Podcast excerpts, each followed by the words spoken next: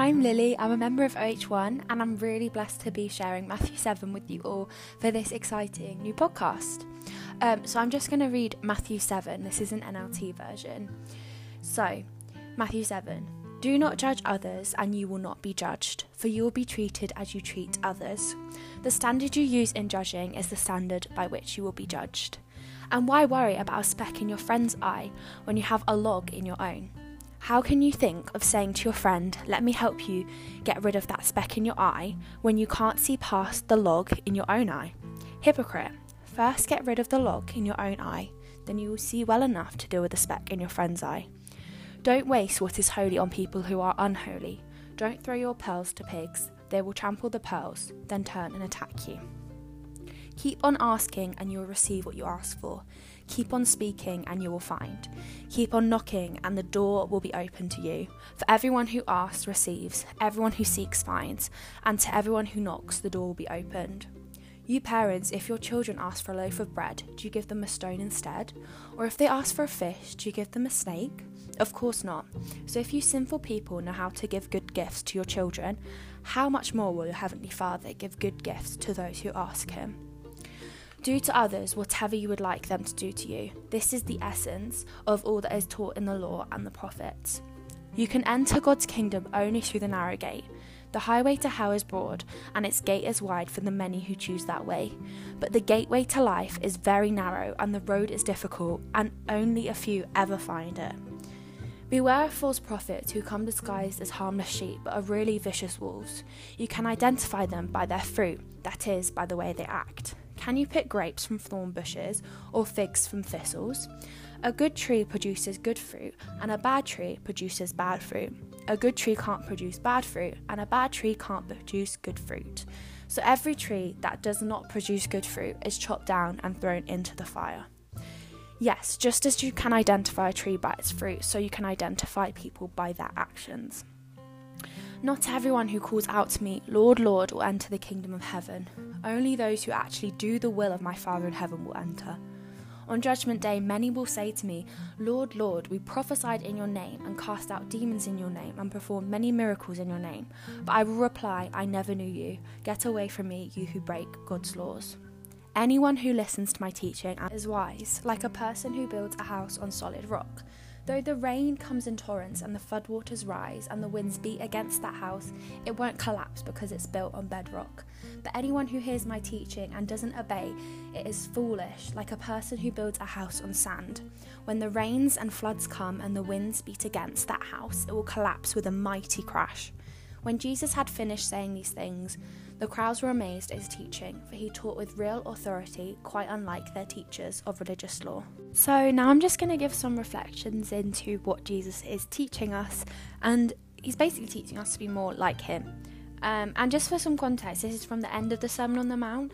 So, as a previous English student, we analysed structural features a lot like beginnings and endings, and this is the last part Jesus says, so it's kind of like his parting message to the crowds.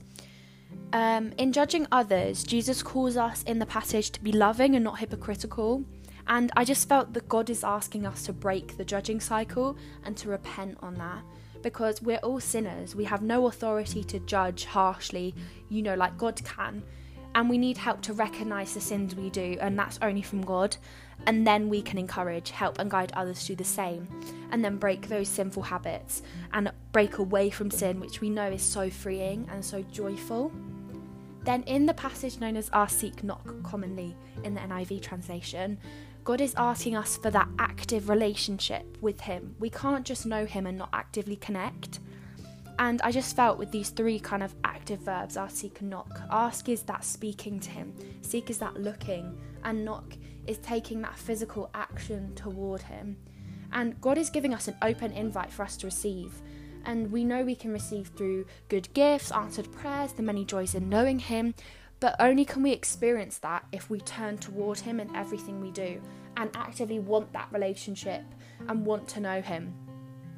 In the narrow and wide gate, again, enter through is kind of that imperative of God asking us to make the decision to join Him in eternal life.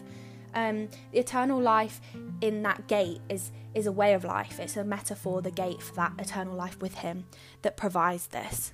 And the narrow gate is the path less walked on. It calls us to be like Jesus, which is obviously hard as Jesus is perfect. Um, and this path is also less easy, but the wider path is destructive. It leads to no life with God, it leads to separation. So we need to keep aiming for that narrow gate, no matter how small it is and no matter how hard it is. Then, in the true and false disciples, we pray, Lord, let your will be done in the Lord's Prayer. Um, but sometimes we obviously don't know what God's will is. Um, and if we don't know what it is, again, we can link it back to our seek and knock, where Jesus says we can um, ask God to provide what we need and to provide that knowledge of our purpose. And God knows our hearts, He knows when we're doing it for Him because we can't hide from Him. So that is what He is saying to us in, in that, in terms of being true to ourselves and to Him. And then finally, in Wise and Foolish Builders, this is just all about us putting the word back into practice, building that firm foundation of His word in our lives. Um, because the foundation prepares us for a life of spiritual joy, but also spiritual attacks. But when we're rooted in Him, God prevails and His word is just eternal. So, yeah, that was my reflection onto Matthew 7. I just want to ask a question to you. Just have this question, and you can answer it in many ways. You can keep it with you to just answer in the week and to answer it and be truthful and honest in that way. But in terms of our seek and knock, this is a great kind of passage to get and rely on action and finding God.